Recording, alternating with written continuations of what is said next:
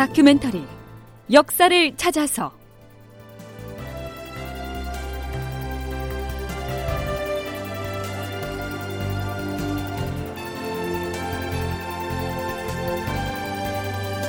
제 867편 한강변에서 낮잠 자는 명나라 장수. 극본 이상락 연출 최홍준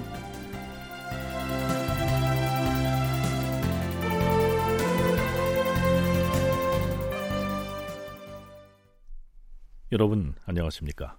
역사를 찾아서의 김석환입니다. 송응창의 지시를 받은 심유경이 일본 장수 고니시 유키나가와 휴전 협상을 벌여서 드디어 한양도성을 점거하고 있던 일본군이 남쪽으로 퇴각하게 됐을 때 명나라 제독 이여송은 유성룡에게 사람을 보내서 이렇게 말합니다. 음, 지금 왜적들이 우리 중국에게 화친을 청하면서 인질로 잡고 있던 두 왕자와 대신들을 석방하고 한양도성에서 물러가기를 청하고 있어.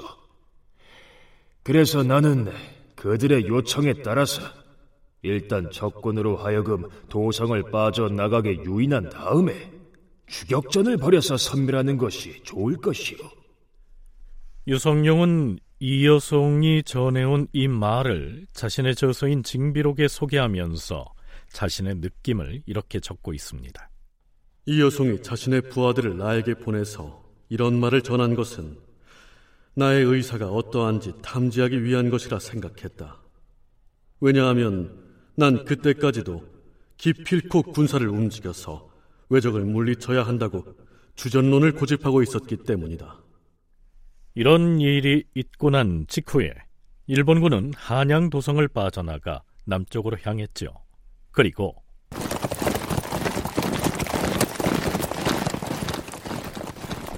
이 여송이 명나라 군사들을 이끌고 폐허가 되어버린 도성 안으로 들어갑니다. 유성룡도 함께였습니다. 자, 이제 일본군이 있던 자리에 명나라군이 진주하게 됐으니 유성룡은 한시바삐 군사를 출동시켜서 일본군을 추격하자 이렇게 재촉했겠지요. 징비록에는 유성룡이 이여송에게 적군이 이제 막 물러갔으니 멀리 가진 못했을 것입니다. 원컨대 속히 군사를 출동시켜서 추격하게 하십시오. 이렇게 재촉을 하자 이여성은 나의 생각도 진실로 그러고 싶소. 그러나 한강에 배가 없기 때문에 당장 추격하긴 어려울 것이오. 만일 채찰사께서 꼭 추격하고 싶다면 뭐 그렇다면 우선 한강에 나가서 배부터 준비하도록 하시오. 이렇게 응답한 것으로 되어 있습니다. 그런데 선조실록의 기사는 조금 차이가 있습니다. 이 여성이 처음부터 더 적극적으로 추격전을 서두른 것처럼 기술돼 있죠. 4월 스무 날에 중국군이 도성에 들어가 진주했는데 저녁 무렵에 이 여성이 유성룡 등에게 말했다. 나는 지금 우리 중국의 군사를 출동시켜서 남쪽으로 후퇴하는 왜적을 추격할 것이오. 그대는 조선의 군사도 함께 추격할 수 있도록 속히 군마를 준비하시오. 그리고 빨리 강을 건너야 하는데 군사를 이동시킬 배들은 준비할 수 있겠소? 그렇습니다. 한강 가운데에 떠있던 배들을 한 군데 모아서 군사를 실어나를 준비를 해 두었습니다. 그렇다면 유성룡은 사전에 어떻게 배를 준비했을까요? 채찰사 유성룡은 도원수 김명원과 함께 후퇴하는 일본군에 대한 추격전을 벌일 것에 대비하여 한강에 나가 배편을 마련할 수 있도록 지휘하였다.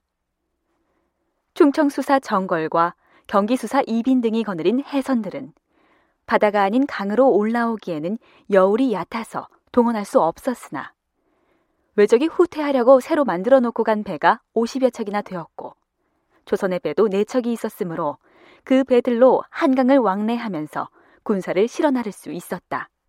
자, 그럼 이제 다시 한번 조선과 명나라가 연합군을 결성해서 후퇴하는 일본군에 대한 합동작전을 벌이게 될까요?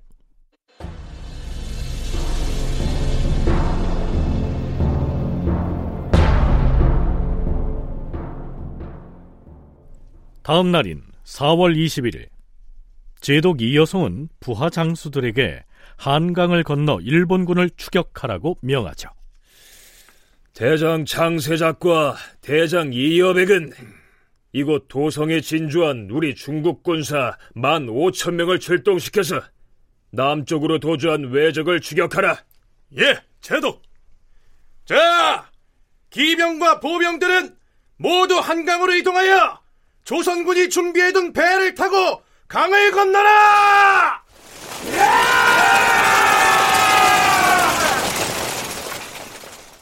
만 오천의 군사라면 작은 규모가 아니지요. 이여송의 지시를 받고서 추격전에 나서는 장세작과 이여백 역시 명나라군의 실세 지휘관이었습니다. 이여송이 처음으로 대군을 이끌고 요동에서 조선으로 건너오던 때의 상황을 실록에선 이렇게 적고 있습니다. 처음에 제독 이여송이 군사 3만 명을 거느리고 올 때 부총병 이여백을 좌익대장으로 부총병 장세작을 우익대장으로 삼았다. 이들은 임진년 12월 25일에 압록강을 건넜으며 이여송이 신임하는 좌우의 신복 대장으로 하여금 추격전에 나서라고 지시를 했으니까요. 이여송의 결전 의지를 의심할 필요는 없겠죠. 더구나 그 둘 중에서 부총병 이여백이 누구냐면요. 평양성 전투가 끝난 뒤에 병조판서 이항복이 선조에게 보고한 내용 일부를 들어보시면 알게 됩니다. 주상 전하, 싸움에 진 장수는 군율로 엄히 다스려서 용서하지 말아야 하옵니다. 하운데 우리나라의 장수들이 전장에서 적과 마주 싸우다가 걸핏하면 도망을 치는 것은 엄격한 군법이 시행되지 않아서이옵니다. 지난번 평양성 전투가 한창 벌어졌을 때 명나라 장수 이여백의 말이 넘어져서 진격을 하지 못하고 허덕이자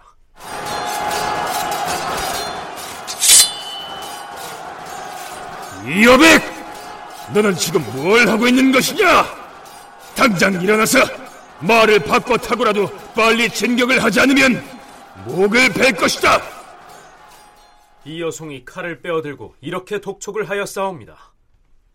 더 할 수 없이 사랑하는 형제지간이지만 이처럼 가혹하게 명령을 한 것은 우리 조선과는 달리 군법이 매우 엄격하기 때문이었사옵니다. 여기에서 이 항복은 이 여성과 이여백에 대해서 더할 수 없이 사랑하는 형제지간이지만 이라고 말하고 있지요. 그렇습니다. 이여백은 이여송의 친동생이었으니까요.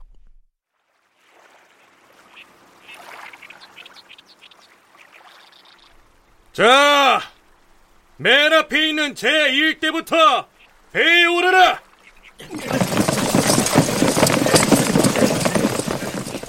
제2대는 오른편에 정박해 있는 열척의 배 나누어 승선하라! 승선 완료한 선박부터 강을 건널 것이다! 노를 저어라!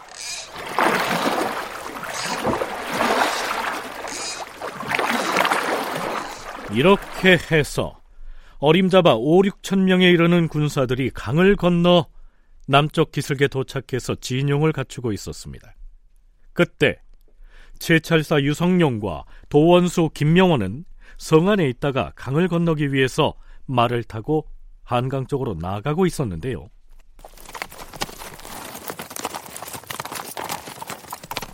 유성룡 등과는 반대로 한강에서 성 안으로 돌아오고 있는 명나라 장수가 있었습니다. 총병 조승훈이었죠. 제1차 평양성 공격을 섣불리 감행했다가 실패를 했던 바로 그 장수 말입니다. 오오오오오오 어, 아니, 우리는 왜군을 추격하기 위해서 배를 타려고 한강변으로 가는 중인데 지금쯤 강을 건넜어야 할 조총병께서는 어찌하여 성안으로 되돌아오는 것이오? 군사들 수천이 이미 강을 건넌 터에 나라고 어찌 추격을 포기하고 돌아오고 싶겠소? 아니 그렇다면 왜 이제독이 돌아오라고 명령을 내렸어요. 그래서 성 안으로 돌아가는 길입니다. 이리야! 어, 어, 어, 어, 이런. 자, 일단 한강으로 나가 봅시다. 자, 이리야! 자, 그런데요. 유성룡과 김명원이 한강으로 나가 보니 이여송의 왼팔이자 친동생이기도 한 총병 이여백은 강변의 나무 그늘에 누워서 한가롭게 낮잠을 자고 있었습니다. 아니, 이 총병! 어? 지금 군사들 상당수가 이미 강을 건너갔는데 어찌하여 이처럼 한가롭게 그늘에 누워서 아, 아, 저, 어, 저 그게 어, 난 얼마 전에 발을 좀 다쳐서 아 글쎄 발바닥이 이 칼로 찌르는 듯이 아파서 전장으로 나갈 처지가 아닌지라. 아니 그렇다면 지금 장세작 대장은 강을 건너가서 군사를 지휘하고 있는 것이오. 아, 아 장대장 말이오. 장대장은 이미 한강 건너는 걸 포기하고 이재독의 부름을 받고서 성 안으로 되돌아갔는데요. 성 안으로 되돌아갔다고요? 제독이 장대장을 호출을 했다고요? 이런... 어이없는 상황이 벌어지고 있었던 것이죠. 강변에서 빈둥거리던 이 여백은 날이 저물자 발병이 너무 심해서 견디기 힘들다는 핑계를 대고는 가마를 타고 성안으로 돌아가 버립니다. 뜻밖의 상황에 봉착한 유성룡은 그 길로 이여성에게 가서 따졌죠. 이여성의 대답은 이랬습니다. 아, 다름이 아니라 송응창 경략으로부터 공문이 왔는데 절대로 외적을 추격하지 말라. 뭐 이런 내용이었어. 그러니 나도 마음대로 할 수가 없었던 것이요. 그리고 또 듣자 하니 외적이 한강을 건너 후퇴할 때 외국의 풍신수길에게 파견하는 우리 중국의 사신과 조선의 두 왕자를 부대의 후미에 두고 행군을 한다고 해요. 그런데 만약에 조선의 군사들이 추격해서 적을 섬멸하려고 공격을 한다면 무슨 일이 일어나겠어? 우리 중국의 사신이야 해를 당하더라도 뭐 그것은 괜찮소만 당신네 나라의 두 왕자가 다치게 될 것 아니겠소? 그러니 추격전을 펼치는 것이 조선에도 유익한 것이 없을 것이고 그렇다면 명나라군의 이런 행태를 어떻게 이해해야 할까요? 국방부 군사편찬연구소 김경록 선임연구원은 이렇게 얘기합니다. 황제의 군대로서 임진 전쟁에 참전을 해서 파병이 돼가지고 승리를 했다라고 하는 모양만 갖추고 기국을 하려고 하는 의지가 강합니다. 그러다 보니까 어, 한양에 들어왔을 때 강력한 전투 의지를 표명하는 조선에 대해서 명군은 실제 전투 의지가 없다 보니까 지금 이와 같은 현상들이 벌어지는 겁니다. 그래서 각종 핑계를 대고 이제 진격이나 추격전 이런 것에 대해서 소극적으로 그러면서도 또 한편으로는 이게 어떤 문제점이 있냐면 사실 파병됐던 참전했던 명군의 최고 파벌이 누구냐면 이여송의 파벌입니다. 그런데 그 지휘 구조를 보면 자기 위에 송창이라고 하는 새로운 지휘 구조가 있는 거죠. 네, 명나라군의 최고 파벌이 이여송 세력이라고 했습니다.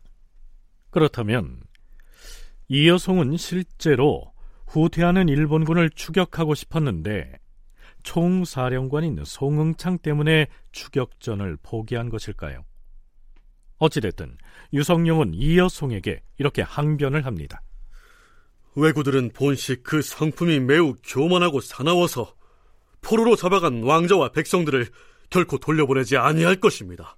지금 군대를 진격하지 않고 되돌려 버린다면 적들이 무엇을 두려워하고 꺼리겠소?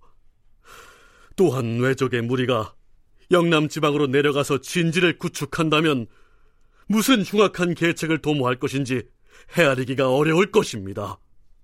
그때는 중국군이 추격하려고 해도 너무 늦어서 물리칠 수가 없을 것이에요. 하지만 이 여성은 별다른 대답을 하지 않습니다. 그렇다면 이때 한강을 건너서 남쪽으로 퇴각한 일본군은 어떤 계산을 했을까요? 한국학중앙연구원 정혜은 선임연구원의 얘기는 이렇습니다. 일본군은 환성에서 태각을 할 때 한 5만 3천 명 정도가 태각을 했다고 알려져 있습니다. 그리고 거기에는 조선인 한 1천 명 정도의 포로를 앞세우고 아주 의기양양해서 내려가게 됩니다. 죽산, 그 다음에 충주 조령을 경유해가지고 이미 어, 그 임진년 7월부터, 그러니까 1592년 7월부터 서생포나 그 남해안의 거제도, 이런 지역에 한 10여 곳에 한 12개의 본성과 6개의 작은 성을 이미 축조를 해놓은 상태인데요. 일본군이 한성에서 퇴각할 그 무렵에 이런 성들이 대부분 다 거의 완성된 상태였다고 하더라고요. 그래서 이렇게 일본군은 자기네들 군대 한 5만 3천 명과 우리 조선인 포로 한 1천 명을 데리고 이쪽으로 가서 이제 주둔을 하게 됩니다.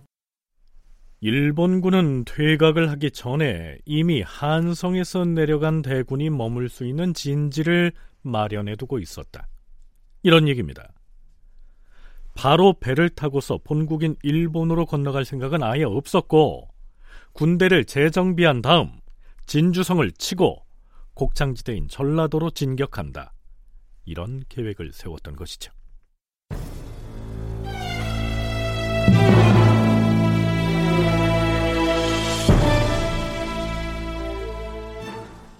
자, 사정이 이렇게 됐는데요. 그러면 국왕인 선조의 생각은 어땠을까요?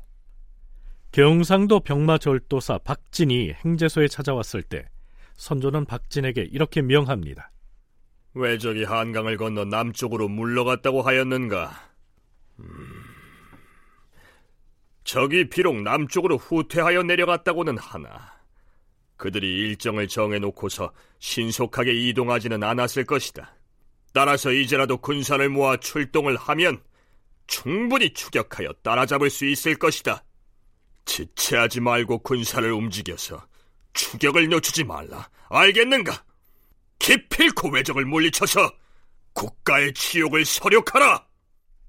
네, 이미 중국군 병부 우시랑 송응창이 일본군을 공격하지 말도록 명나라 군과 조선군의 지침을 내렸는데도 선조는 여전히 변함없이 일본군을 공격하라고 말합니다. 그렇다면 선조는 왜 이처럼 좌우 가리지 않고 줄기차게 결사항전을 외치는 것일까요? 국방부 군사편찬연구소 김경록 선임연구원은 그 배경을 이렇게 설명합니다. 첫째는 전쟁의 침략을 받아서 피해를 입은 입장에서 반드시 그거에 대해서 설치, 그러니까 복수를 해야 된다라고 하는 입장에서는 당연한 거고요. 다음 두 번째는 뭐냐면 전쟁으로 인해 가지고 국왕이 욕을 받습니다. 쉽게 말하면 아주 치욕적으로 의주까지 피난을 가는 상황입니다. 그래서 조선시대 유학의 어떤 입장에서 보면 군왕이 치욕을 당했는데 그거에 대해서 적절하게 정당한 대응을 안 하고 어, 강화를 한다 라고 하는 것은 사상적인 측면에서도 절대 용납이 안 되는. 다음 세 번째 더 중요한 게 있습니다. 그거는 뭐냐면 수많은 조선의 백성들이 피해를 입은 겁니다. 그 백성들이 입은 피해를 위로를 해줘야 됩니다. 그거는 강력하게 응징을 해주는 겁니다. 자, 이러한 이유 때문에 공격을 감행할 상황이 아니었는데도 국왕인 선조로서는 결사항전을 끈질기게 외칠 수밖에 없는 처지였다. 이런 얘기입니다. 다큐멘터리 역사를 찾아서 다음 시간에 계속하겠습니다.